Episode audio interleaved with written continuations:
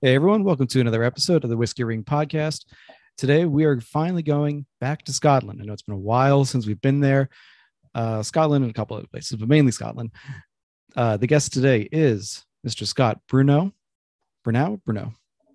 Bruno. Yep. Bruno. Okay. Yep. Yeah, pronounced Bruno. Yep. You usually check that before, but I forgot. That's right. Um, so Scott Brunow from the Scotch Malt Whisky Society.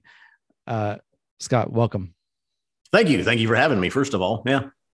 Absolutely. And, uh, you know, I know this is an audio only podcast, but I should say he's got uh, what I thought was a background at first, and then he reached back and grabbed a bottle. Um, he- he's got just shelving upon shelving of perfectly aligned SMWS bottles behind him. Uh, something we Scotchophiles can only dream about, but uh, that is a beautiful background. There's a little bit of Um, my, I do have, I, I suppose I tend towards a little bit of OCD and yeah, everything's got to just be, I'll look like that, that picture right there that you're seeing. I've got to make sure they're all lined up. I can see one is, is twisted just a little bit here. Over your left shoulder, yeah. That one. Yeah, there we go. See, I got to fix that. Yep. Perfect. Um, that is that is just awesome, and even color coded as well, which is which we'll, we'll get into a little bit later. Um, but uh, you know, first off, so if you're listening, uh, you, probably know Scott. You might know Scott from the SMWS, but you may also know Scott from the start of Scotch Test Dummies. Uh, so on there's a series on, on YouTube. You're still going Oh yeah. Yep. Think, Weekly. you bet. weekly, still going weekly. Uh, one of the, say, one of the OGs of the kind of YouTuber whiskey community. Yeah. We, you know, we started, it, it- you want me to go right there a little bit, expand on that yeah, one? yeah. Why don't you jump right into there? Yeah, so in 2013, Bart and I started the Scotch Test Dummies, and there were only a handful of risky, whi- risky whiskey reviewers at that time. Uh, Ralfy, of course, at the time. Um, Horst was on there, and then there was three or four other real small channels. Guys, we were trying to watch. We were both into whiskey. We were working together, and we were trying to watch YouTube reviews and learn some things. And everybody just kind of came off as hard to watch, kind of boring. And Bart and I had good rapport. We've been friends for a long time. And, and we said, you know, we can do that and bring a little, make it a little bit more lighthearted, bring some humor to it and not be so stuffy. Everybody was pretty stuffy at the time with, with whiskey.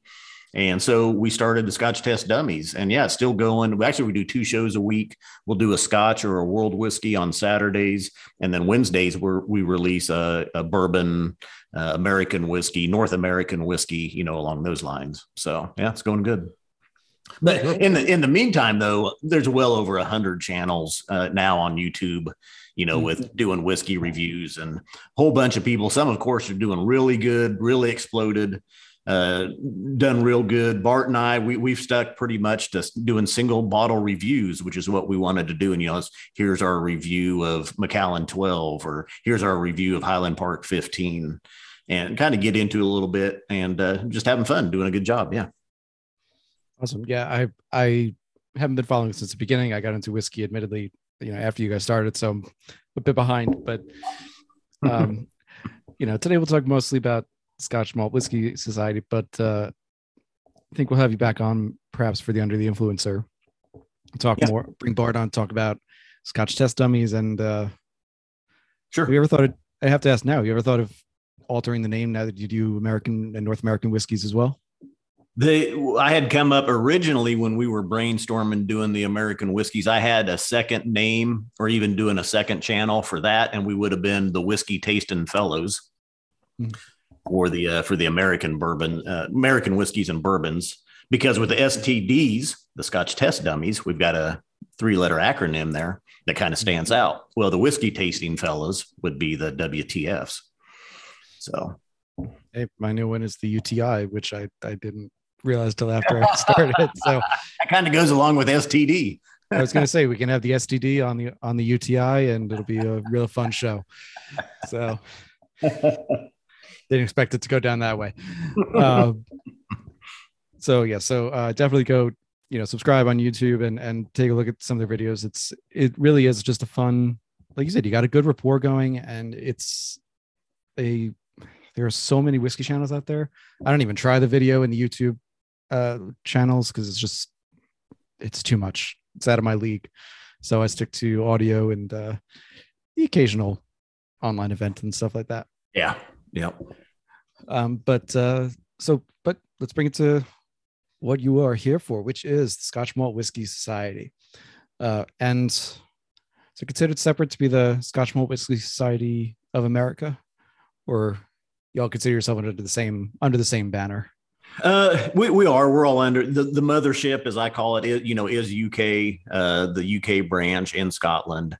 Uh, you know, we're one of the satellite um, memberships. I would say, you know, being in the US, we still operate under under the UK and everything. But then there's a lot of things that we do uh, on our own as well, being separate and being in the states. So, and our membership has really grown over the last has more than doubled since 2018.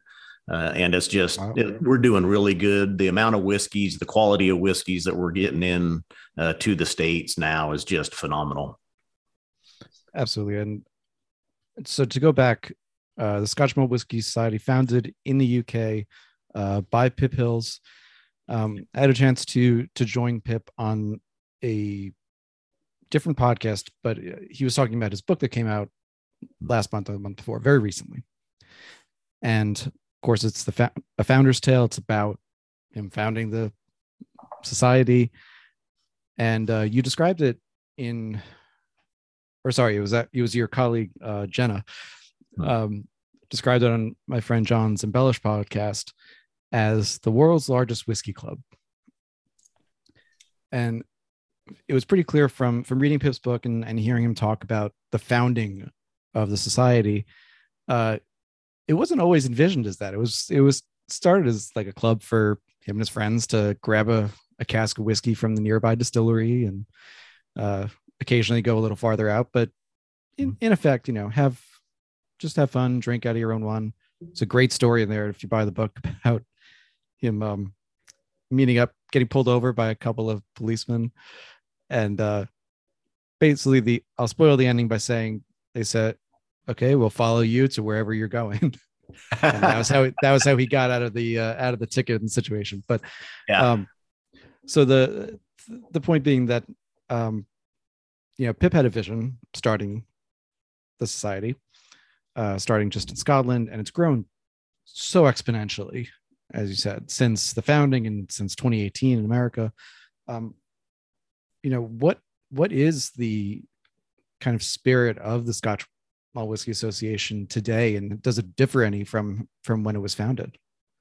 You know, well, so it, yeah, 1980s, uh, Pip Hills and a couple buddies uh, went to Glenfarclas. Uh, that's distillery number one, mm-hmm. and uh, one of the first people, or the first, that ever went and said, "Hey, we just want to buy a cask of whiskey." And Glenfarclas was, uh, they were like, oh, okay, uh, we haven't done that before, but you know, here it is. So they took the cask of whiskey and they drank it and they had some friends come over and, and they shared it. And they said, well, hey, the next time you do that, we want to get in on it. And hence, you know, as born, it's just grown since. There's over 30,000 members worldwide in the Scotch Malt Whisky Society. And we're over 5,000 members in the United States, you know, of that.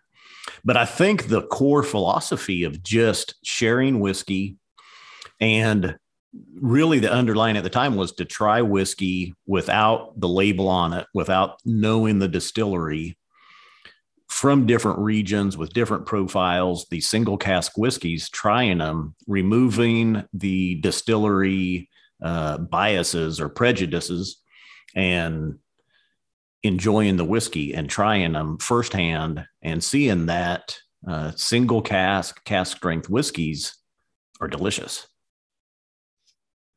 Absolutely. And a lot of, and this is, as you said, starting in the 1980s. So this is just when the idea of single malt offerings is just getting off the ground. Yeah. Um, really with just the big guys in the in the industry as we think about them now. Uh, going to a distillery and saying, hey, number one, we're not an independent bottler necessarily. We just want a cask of whiskey for ourselves just to buy one. Must have been, a, as you said, a completely new idea for the people at Glenfarclas. Probably looked at them like, what are you, are you insane? Uh, but yeah, and a lot of people, and even when you know when I got into Scotch, uh, and even for a few years, I didn't realize that you know up until the the 70s and the early 80s, the Scotch market was was blends. I mean, you know, you think of Johnnie Walker and you think of Dewar's and Chivas Regal. The, the world of Scotch whiskey was blends, and that's taking you know whiskeys from several distilleries, if not many distilleries, blending them together and trying to reproduce and create a, a, a, product that year after year remains the same because you've mixed all these whiskeys from these different distilleries. Hmm. Well, people became curious. They said, you know, we want to know what Caol Ila is. You know, that's a part of this blend, or we want to know what Glenfarclas is that's used in this blend. And so single malt whiskeys really started to come about then and people started to see these different distilleries and learn and and differentiate and find out what all these different regions and uh, types of cask used you know were. And it's just it's a it's a wide world uh, and it's still even i don't i still have a lot to learn uh, you know and i'm 10 15 years into you know my whiskey journey at least. Mm-hmm. and uh, yeah i've learned a lot but i mean i'll be the first one to tell you i don't know everything. So i'm still learning i'm still learning every day. Sure. And i mean i'm the same way i'm i don't have as many years in the uh, in trying whiskey uh, for sure but you know i'm just with scotch I'm, I'm just at the point where i can start differentiating most of the nine active distilleries on Islay. um, not usually a hardcore Islay fan, but if I do go there, it's usually Bruichladdich or yeah. the one you mentioned, Caol Ila, uh-huh. uh, being my favorite one. Um, a Caol Ila in, in a sherry cask is just, oh. just perfect for me. Yeah. uh, so as so as you said, um, or as you alluded to, Glenfarclas is distillery number one and I know uh, that one is is like it's well known. It's it's public. It's you know kind of out there in the ether. Uh, but not every distillery is automatically.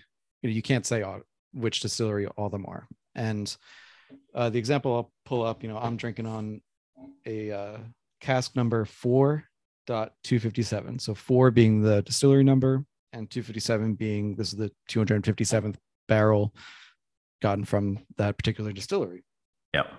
Yep. Um, and you know there are there are plenty of sites that you can go to to to you know uncrack the code as it were, or to crack the code, not uncrack, to crack the code as it were, for the distillery. And um, now you've got some new ones like uh, the G numbers for for single grain and things like that. But um, distillery four, as we'll call it, has been uh, probably my favorite Scotch distillery, if not one of my favorite distilleries in the world for many years now. So I have many of those. So I'm drinking on the 257, going the extra miles. Yeah. And I believe you are also drinking on a four as well. I, I, since you had a four, I poured 4.282, which would be the 282nd cask we, we've gotten from that distillery, which I would add is in the Orkney Islands for anybody that's listening. So now, and actually with the Scotch Malt Whisky Society, we used to include uh, you, you sign up, you become a member of the Scotch Malt Whisky Society. We send out a members packet we used to include a list in there uh, of the distilleries and what number they were uh, because it was something people really wanted to know. And I think at some point several years ago, you know, the decision was made, hey, that's you know, this we wanted to get away from creating biases and we want people to try whiskeys, you know, not based on the distillery name. So we quit doing that. But like you mentioned, there are plenty of sources online uh, where people can go and, and pull a current up to date list of the distillery codes. So, and we, you know, we have some people that that order, you know, anything. We have some people that you know only have certain distilleries that they like. Some people certain regions, and some we've got twelve flavor profiles. Some people only order from you know one or two profiles. But I mean, there's point is there's there's a lot of good whiskey out there, and I've even had uh, with SMWS several distilleries that I would be like, I've never heard of that distillery. I, I would never buy anything off of the shelf from it because I don't know anything about it. And then, you know, I get a bottle and I'm like, this is this is a gorgeous whiskey, you know, from a whiskey that I just never, or from a distillery that I never would have even considered buying one from. So, and then that's part of removing that bias and just looking at the the name on the bottle, looking at the age, looking at the ABV, and looking at the cask type, and saying, "Yeah, I'm going to try that one." Absolutely. So looking at at a an SMWS label, as you said, you have the society cask number. So as we said, that's the number of the distillery, and corresponding to the number barrel, uh, which you've gotten from the distillery. Next to that is the outturn. Uh, and I kind of wanted to go through the label and just kind of go through the glossary because some some terms, even American Scotch drinkers, not going to be necessarily familiar with. So this one is outturn one or 256. So what would that mean? So one bottle of 200, there were 256 bottles from that cask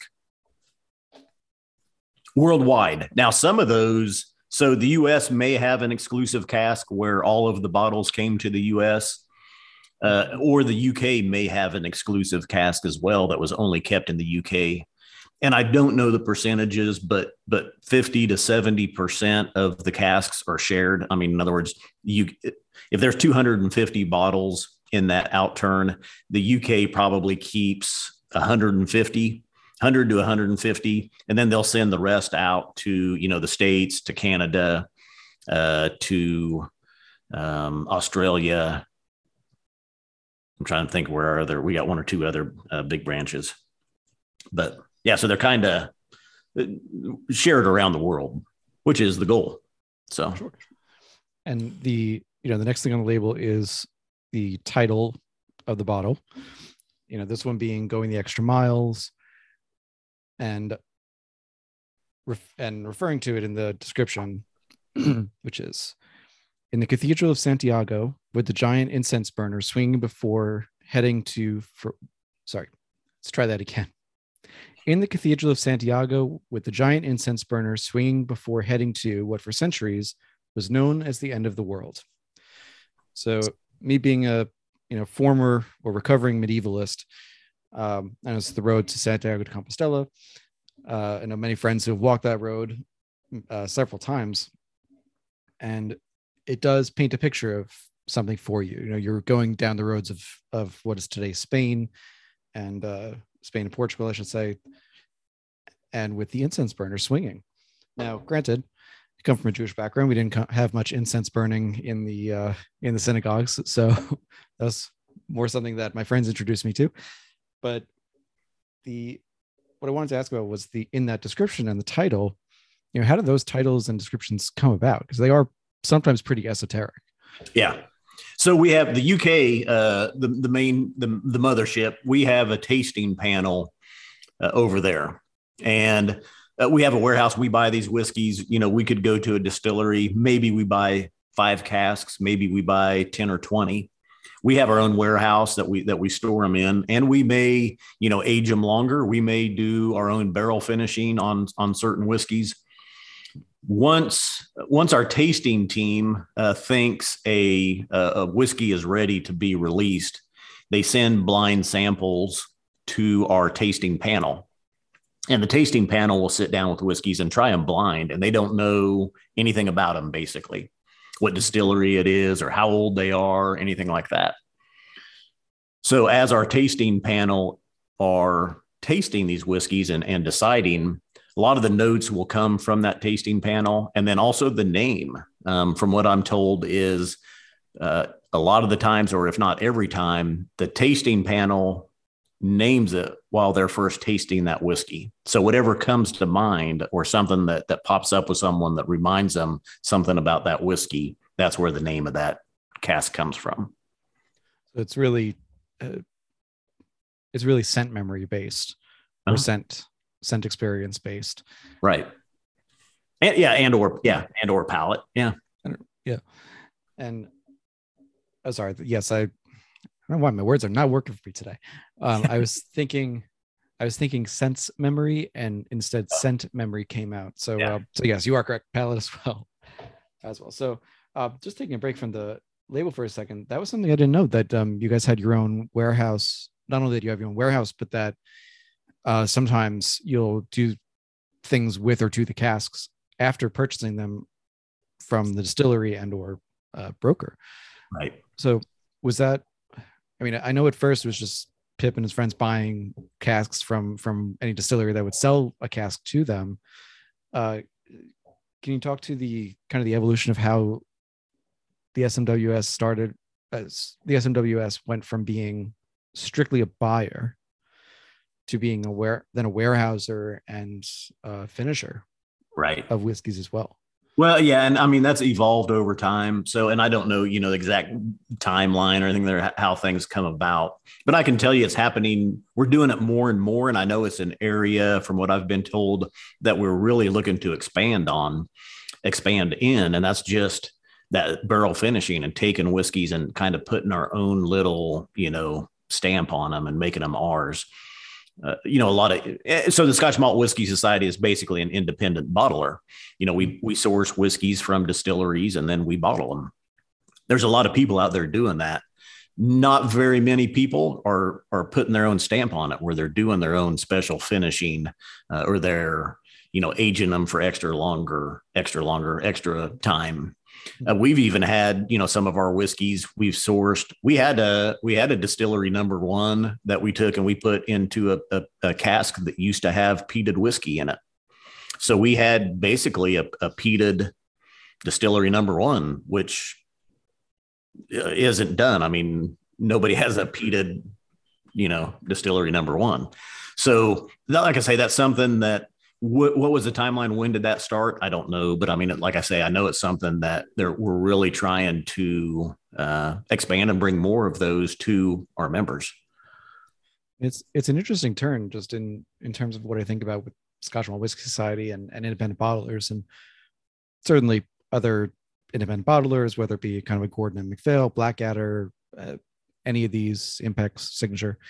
Um, there's some great ones out there right now hmm. alongside and some i know some do this as well but i guess in my mind i'd always thought of the smws as like you're going to get the purest expression of whatever the distillery was wanting to do so if if distillery number four had a cask that they were aging that was already in uh, let's say you know a first fill oloroso butt mm. you take that and say it's distillery number four it's been it it aged and or finished its whole life in this cask. This is what it is. But now by introducing this secondary, either a secondary finishing or a second life for the casks involved, uh, is I don't know. For me, it's it sounds like maybe it sounds like maybe a bigger change than it actually is. Mm-hmm. If you know what I mean. Uh, but an interesting one nonetheless, because not every independent bottler is doing that. Some will are just strictly give me the cask mm-hmm. and I'm going to put my label on it. Yeah. Uh, so here you guys are, are not only doing that, but also ex- looking to expand that is, is fascinating to me. Yeah.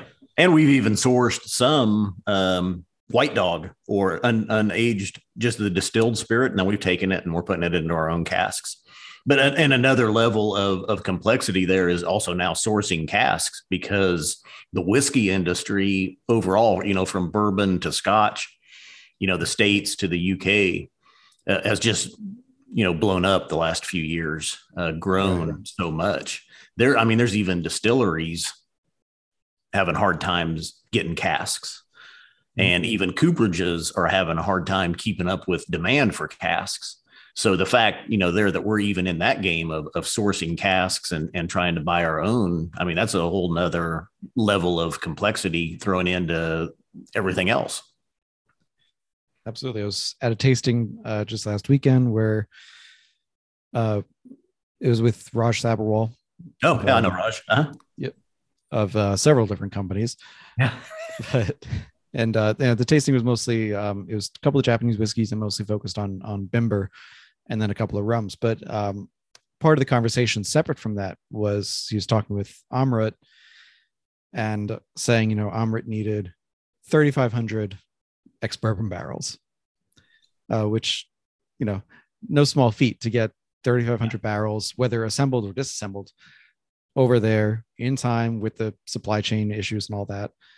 You know, finding a, t- a truck or whatever, or not a truck, a, a ship that could yeah. take a, uh, a, a, a, shipping container full of them over.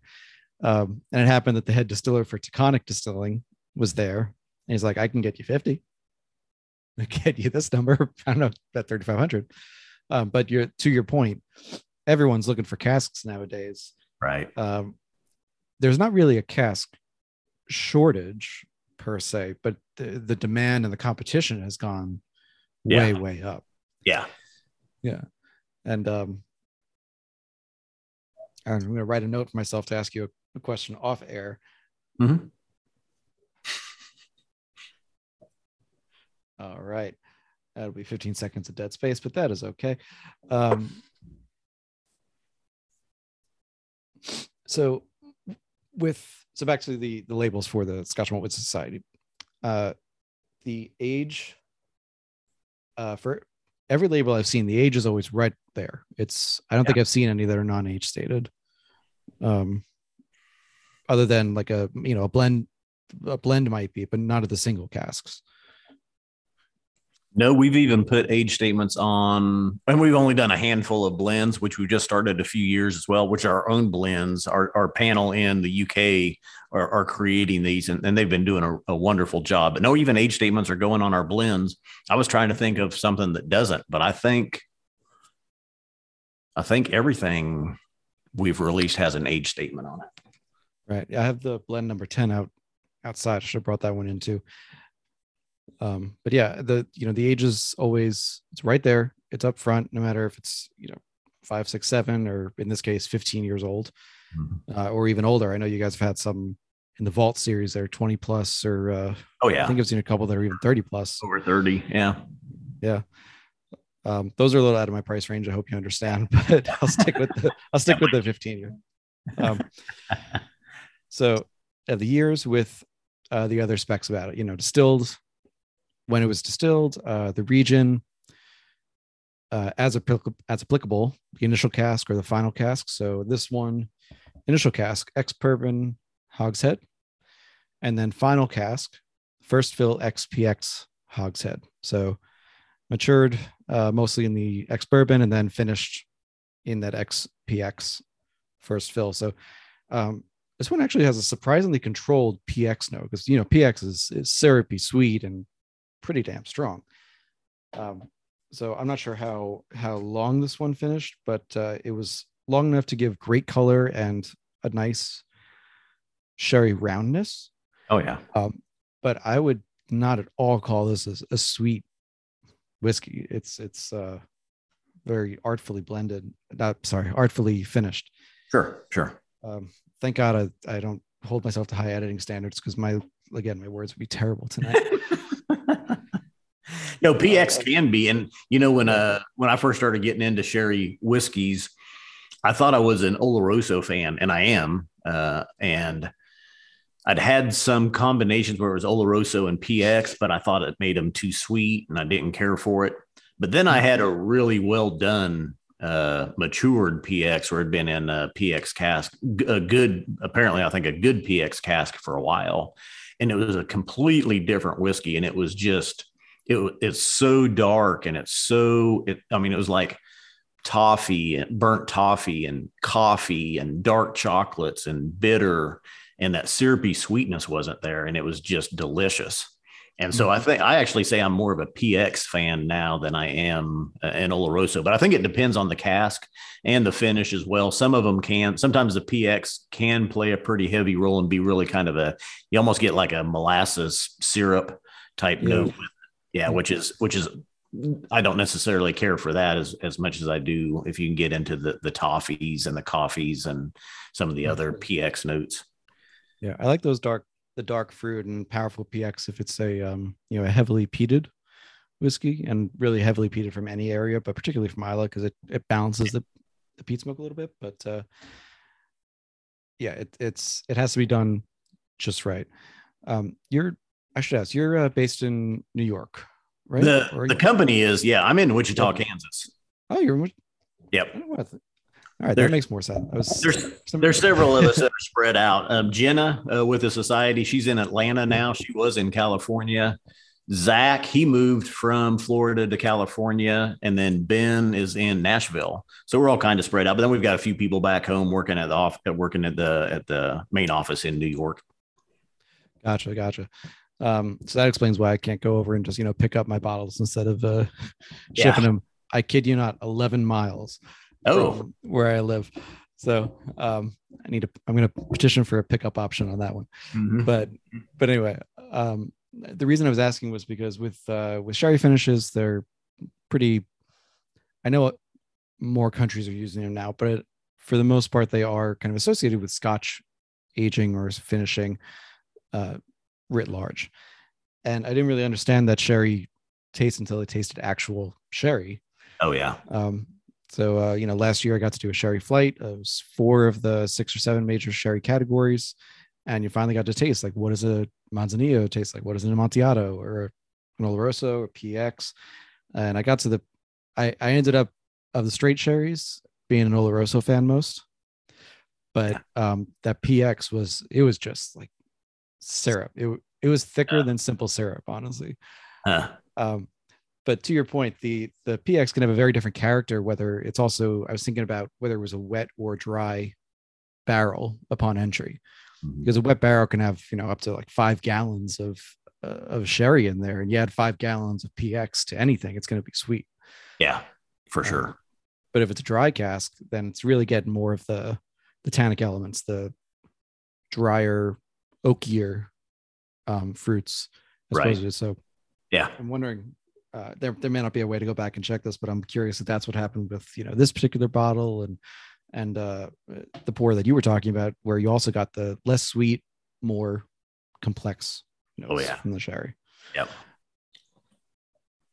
And so, uh, lastly, with the with the label, um, actually, I should say there are two more th- parts of the label and the bottle. Um, the first one being the bottle itself is always green.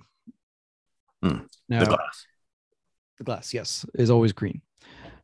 Uh, now, I've heard two explanations for this. Uh, one, as you noted, uh, it does take away some of the bias that you would have in just looking at a bottle uh, from a clear glass. Um, the second one that I've heard is that is uh, at least from Pip was that green glass was cheaper, time. so that became the tradition. yeah, I actually, actually, it's, it's probably a mix of both, but yeah, I don't know on that one. So if Pip told you that, I'd stick with that one for sure. I mean, it, it, it's probably a mix of both because it, it does remove some of it. You can, if you put it up to the light and really looks, I mean, I'm sure you could tell if something was super dark, Mm. but uh, unless it's it's particularly dark or on the other hand, particularly almost uncolored, uh, you're not going to really be telling through this kind of a green glass. Um, so that was one part of the of the bottle and the label, and the the last part that I wanted to go into, which you mentioned earlier, was the flavor profiles. Um, and so when I said earlier that Scott behind him's got them all uh, color coded, uh, that's really what I was talking about. Is that the tops of the bottles and there's and a line on the label will show a particular color that corresponds with the 12 one of the 12 flavor profiles. Um, so uh, what can you tell us about those flavor profiles? Yeah, and those are those are fairly new too. I mean, within the last few years, uh, we came up with those, or at least the twelve different ones. So, and it really, it's kind of they're also kind of uh, formulated for a tasting as well, and to help you if you if you were organizing tasting and you had five, six, seven, eight whiskeys, you could mm-hmm. line them up by the color codes or the flavor profiles, and it kind of takes you from kind of the lowest impact on your palate up to the the richest or the highest impact on your palate, which is usually the peated whiskeys or the mm-hmm. green labels. We have three different shades of green for our peated whiskeys. lightly peated, peated, and heavily peated. Um, you mean you mean the green doesn't correspond to rye here? No, I'm, just, I'm just kidding. yeah. hey, that's an honest question. A lot of people would be confused by that. Uh, Fair. Sorry, keep going. Yeah. No, but uh, there's three different shades of purple, uh, which is uh, young and sprightly, uh, sweet, fruity, and mellow, and spicy and sweet. We've got kind of a khaki color that is spicy and dry profile. We've got uh, juicy oak and vanilla, uh, oily and coastal, and deep, rich, and dried fruits. And I feel like I left something out. But uh, yeah, so three different shades of purple, three different shades of green, three different shades of blue. Then we've got young and sprite, or I mean, um, spicy and dry, deep, rich, and dried fruits. And I, I feel like I'm naming 11 of them and not 12. I mean, I, am not testing you on this, so that was impressive that you got that you got 11 out of 12. That was I wasn't even going to ask you, but I was like, all right, let's see if you can get them all. um, I don't I don't know which the 12th one is offhand, so I, I had to look it up also. So, uh, but you're right. The point being that they they are set up so that you can you can taste them. You get a general idea of what the profile is. Of course, the description is going to give you something a little more in terms of a, a particular memory. It's not going to say like this again. This one is saying it's the Cathedral of Santiago with the giant incense burner. It's not saying incense, floral, um, slightly smoky. Like that's not. It's not a tasting notes description. It's a very much an experiential description, which uh, is still, I think it's still unique to SMWS. I don't think anyone else is doing that. Right. And the Whiskey Ring podcast is proudly sponsored by Impex Beverages. Impex imports premium and rare whiskey, gin, rum, mezcals, liqueurs, and cordials from all over the world, from Scotland to Japan to Israel, Belgium, and Wales. Whether it's Kilchoman, Penderyn, Port Glen Glenallachie, Ohishi, Fukano, M&H, Ardnamurchan, Black Tot, and more, there's guaranteed to be something in the Impex portfolio you'll love. Impex also oversees some of the most prestigious independent bottlers in the game, including Single Malts of Scotland, Single Cask Nation, Adelphi Selection, and its own Impex collection. Take a look at their site, impexbev.com, or reach out if you're curious about their offerings. I'm proud to have many of their bottles on my shelves and love sharing them with friends whenever I can. Thank you to Sam and to the team for joining the Whiskey Ring podcast as guest and sponsor. So, what one of the other main, just talking about labeling names and whatnot, one of the biggest questions we get a lot as well, and we see it, is that the UK, say the UK names a bottle and they call it cherry pound cake. And that's the name mm-hmm. of the whiskey. US labeling restrictions alcohol can't put any names of food in the name of the whiskey. So we have to then rename it because I guess people get confused. And if you put cherry pound cake on there, they think there's actually cherry pound cake, you know, in the bottle. It's very mm-hmm. confusing to people according to the government. So we those we have to rename. You know, we'd have to call it uh, batter batter up, you know, or something like that. That's a pretty good one offhand. I don't know if you I don't know if you were saving that or not. That's a good one. I just thought of it. inching your way onto the tasting panel day by day. That was that was a good one. I like it. Um, no, you're you're absolutely right though. The, the restrictions are a little. I I'd like to say that we've come a while towards a a little more educated whiskey clientele, but uh, we still got some somewhere to go as well. Mm-hmm. So I, I, get that. Uh, and I mean, in that case, how much of a of an annoyance is it to have that whole rebottling? Like, do you do they does the tasting panel and the labeling folks know right away that they're going to have to redo that? You think, or do I think they I, first? I think they probably do now. If not, Tom Smith, he's uh, he's one of our guys. He works in New York. He kind of oversees all of the the labeling and the importation of our whiskeys.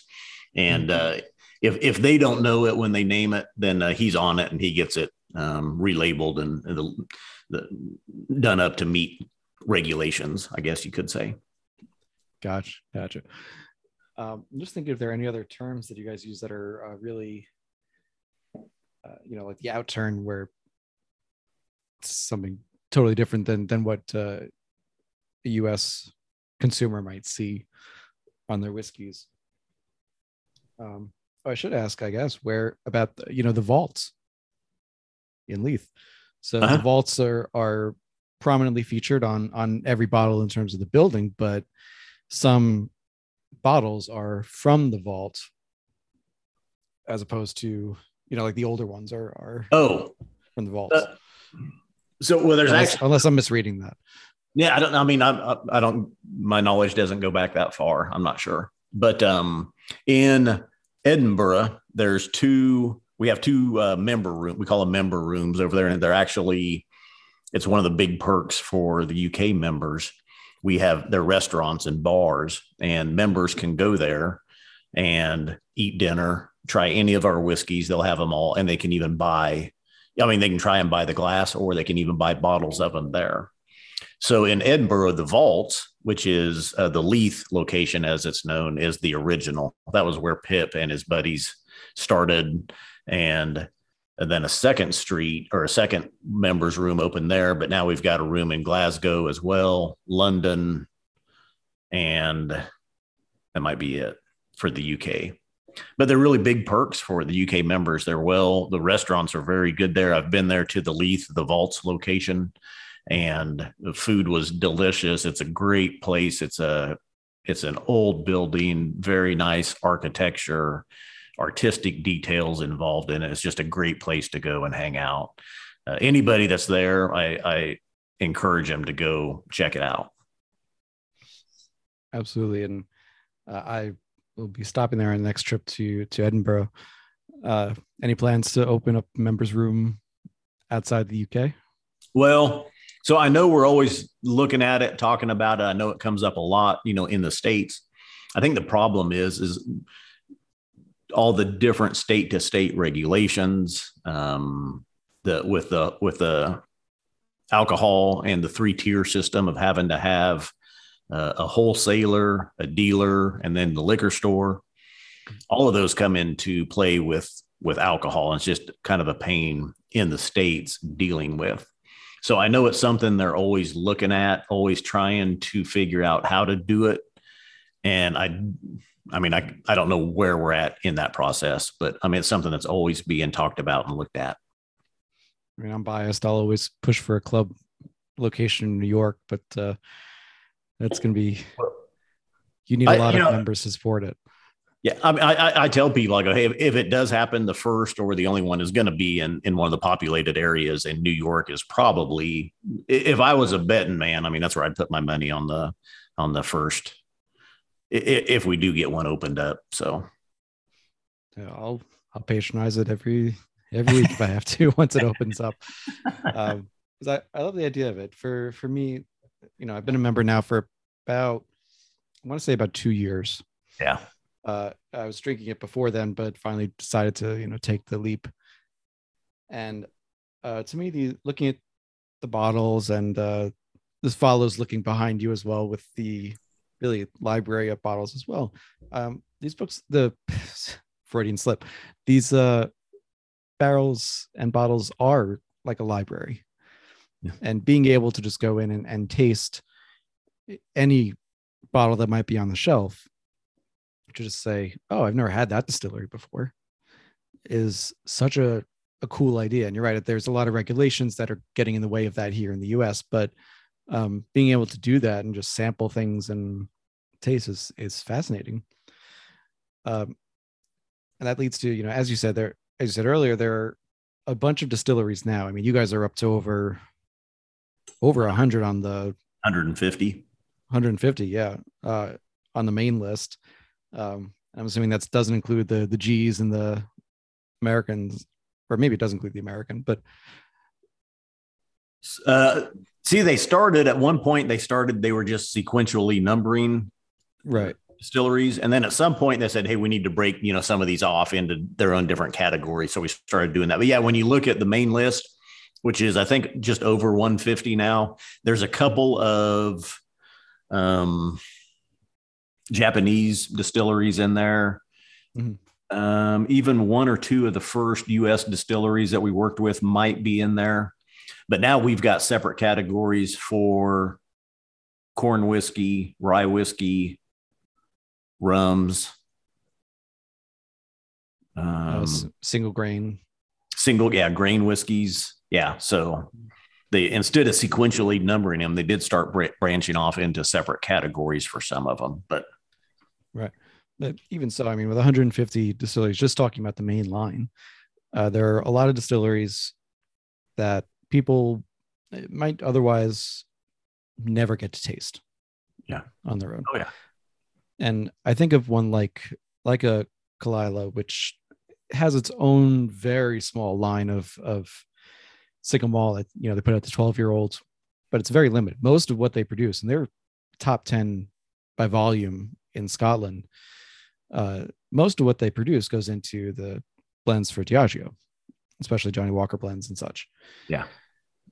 But getting to taste one that is truly a single cask right from the distillery, or even uh, having done a second finishing or such, is a brand new experience. And they Caol Ila now has the name recognition. It's also got you know it's being being one of nine on Islay. It's kind of a its own club.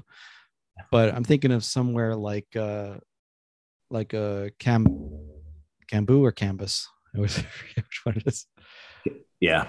I think I, I, would say Cambus. I mean, that's how I would pronounce it. I'm not sure. Me too. I, I, think so also. Um, it's not French. So uh, let's say Cambus Um, or Cameron Bridge, you know, the, these uh, places that are really, they were always built and produced for blends. Yeah. And yet you can get a bottle that is a single cask from Cameron Bridge. Absolutely. Uh, that one being mainly a grain distillery, might be a G at this point, but uh, it, you know, it, the point being, trying these individual components is fascinating, and it's such a new experience for a whiskey drinker when you finally get to do it. That uh, again, going back to the idea of a members room in the U.S., getting to do that and really taste what's going into the Diageo blend, right? You know, because you yeah. you basically know you might not know the percentages, but you basically know what's going into a Johnnie Walker Black versus green or whatever, or what's going into the Chivas. So, yeah, and I, I, mean, even outside of of like Caol Ila that you you know you mentioned, which is even a more well known. There's so many other smaller distilleries, you know, whose whiskeys are are pure, purely used for blends, or you know, 99% of them are, and they don't even have core range bottlings. Uh, mm-hmm. We were talking, you know, before we went live about Highland Park, and I'm a fan. I think the Highland Park, you know, 12, 15, 18 are all good whiskeys off of the shelf. But when you get into single cask, cask strength whiskeys, they're just they're completely different beast. I mean, you're you're you're taking a, a whiskey that hasn't been, you know, diluted, it hasn't been watered down, uh, basically straight out of the cask, and hasn't been combined with other casks to release at, you know, 43% ABV. And it's just a it's an eye-opening experience to get in there with some of these distilleries that you would never think would wow you and then mm-hmm. you're yeah you're time after time you're just wowed by him yeah if you look at uh, i'm thinking of a particular map i don't know what site it's from but it shows scottish distilleries uh, all the scottish distilleries on the map and it's color coded as to which ones are kind of open to the public which ones are closed and the majority of them over half are closed to the public. It's not like the US where everyone's going, you know, you can stop by a distillery and go do a tour or something. You know, they're, they're right. close to the public. They don't have the core range, as you said. They're just used for blends. Mm-hmm. And yet, some people like you, like Scotch Malt Whisky Society, can get a cask from those places. So I'm just curious when you have a distillery that uh, is, let's say, let's go to the extreme and say all for blending. Mm-hmm. Um, how do you go about you know going to them and saying hey we want to buy a single cask from you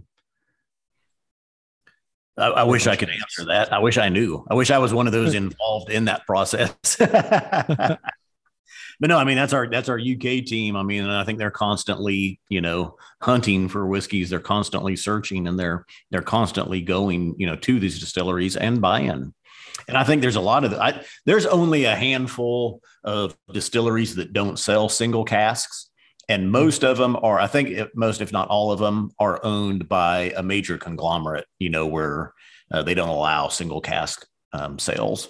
So I, I think we've gotten whiskeys from just about everybody. Um, if we haven't, there's only again a handful of distilleries that we wouldn't have uh, that are you know used in blends so hmm. sure and there are a couple i know that are exclusive to a particular company as well like they'll do a single cask but only with this particular independent bottler right um, And I was trying to remember so, because even the first of June, I think there was two whiskeys that we previewed at the at the in the in the June outturn, and there were two whiskeys that were strictly they're basically used just in blends. And I mean, the only way you could ever try their whiskeys was through you know single cask offerings, uh, mm-hmm. i.e., like the ones that we, that we get and and offer. So, a neat experience. Absolutely. So, um, no pun intended. Yeah. Uh, so, I know we are getting uh, towards the top of the hour, and uh, you have an outturn uh, preview coming tonight. So, you know, we're recording on June 22nd. So, by the time this recording goes live, goes out, this outturn will be possibly long gone. But uh, you know, give give the folks a little preview of what's coming out today.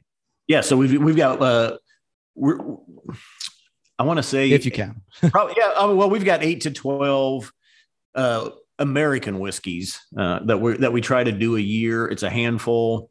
Uh, we we are the Scotch Malt Whisky Society. We want to focus more on scotches. Uh, at the same time, the, the U.S. team, we want to try to bring more American whiskeys to, to market for our members. And right now, eight to 12 whiskeys a year, maybe from America. That could be a bourbon, could be a rye whiskey or a corn whiskey or a single malt. But we're just tonight, we've got a new American whiskey that we'll be releasing tomorrow. Uh, myself and Scott Page from My Bourbon Journey on YouTube will be previewing it tonight, and then it'll be available uh, tomorrow, the 23rd, like you say, probably uh, after this. This will air after that. And our American whiskeys, honestly, uh, you've got to order one within the first two or three hours that they're available, and then they're sold out. So they'll they'll go pretty quick. Sure. And with uh, you know, Bet you said about five thousand members in the U.S. Uh, having doubled in just the past couple of years. Uh, last question or two, just to throw in there, is you know, have you what is the demand in America looking like? Like, is it different from the demand in the UK?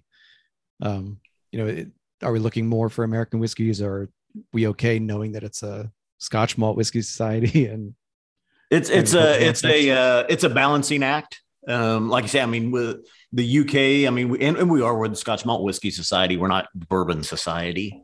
Uh, our attitude here, though, is you know, hey, we're in we're in the states and we're surrounded by all these good whiskeys. Uh, we want to be able to we want to try to bring more to our uh, U.S. membership. So I mean, that's what a lot of our members are looking for as well. So, like I say, it's it's a balancing act of what what's enough and and what's too much. So, oh, that's fair. Um, all right, so just uh, you know, closing out. I know you got to go uh, to prepare for the outturn yeah. preview. Um, I'm going to take another look at what bottles those are right after this. Uh, so, wow, I'm not doing well today. Okay, the uh, so just to close out, um, you know, what's what has excited you most about your job, about joining the Scotch Malt Whisky Society since you joined? So through actually, I, I got to know and, and work with the Scotch Malt Whisky Society from the Scotch Test Dummies. Uh, last year, I was looking at retiring from my my first career, my main career that I've done for almost 29 years, and I was thinking, okay, if I I want to get into whiskey, what in the world of whiskey enthuses me? What piques my interest? And we had worked with SMWS several times, uh, just in collaborations and doing stuff on YouTube. And I was a big fan. Uh, Bart is also with the Scotch Test Dummies of the Scotch Malt Whisky Society, and just the quality of whiskeys that they offer, and the fact that they work with almost every distillery that's out there. You know, I had thought, well, if I say I got a job with Macallan, which is Edrington, uh, that's a whiskey job, but they can only talk about Macallan. I like being able to talk about whiskey, all whiskeys. And even with uh, the Scotch Test dummies, really there's no conflict. We're still all working with all these different distilleries. You know, we're talking whiskey, we're talking this and that. You know, I can talk about Macallan or I can talk about Highland Park or or Bruichladdich, or I can talk about Balcones, Elijah Craig. Uh, so it was really though just the quality and what the Scotch Malt Whisky Society is doing and has been doing, and I think the quality of the whiskeys that they've offered, especially over the last several years, uh, just really drew me into them and um, led to a job. And I'm thankful. I'm glad it's a it's a good job. I love it, and hopefully I'm still here years from now. Okay, sounds great, and perfect way to end it. So, Scott, thanks so much for coming on. Um, thank you to uh, new patron and new friend Don Sheeta for introducing us after you did uh, tasting with his group out in, in Hawaii. Uh, so definitely go ahead. Uh, where can people find you on and the Scotch Malt Whisky Society on uh, on all the socials and such? Yeah. So, uh, Bart and I at Scotch Test Dummies are on. Uh, you can find us on YouTube. Of course, that's our main uh, outlet there. We're on Instagram and Twitter. And then the uh, Scotch Malt Whiskey Society of America. Most stuff you're going to look up, you're going to find the UK UK sites or the UK pages, and then there's the America pages. So look for the SMWS America on those as well. YouTube, I'm running the SMWS America YouTube channel, and uh, yeah, subscribe to both Dummies and the SMWS America. Awesome. And as always, you can follow Whiskey My Wedding Ring on all the socials, Whiskey Ring on Twitter, uh, on all your, you know, make sure to like and subscribe on all the favorite podcast apps. And it's been another episode. Scott, stay on with me for a 2nd mm-hmm. and cheers. Cheers.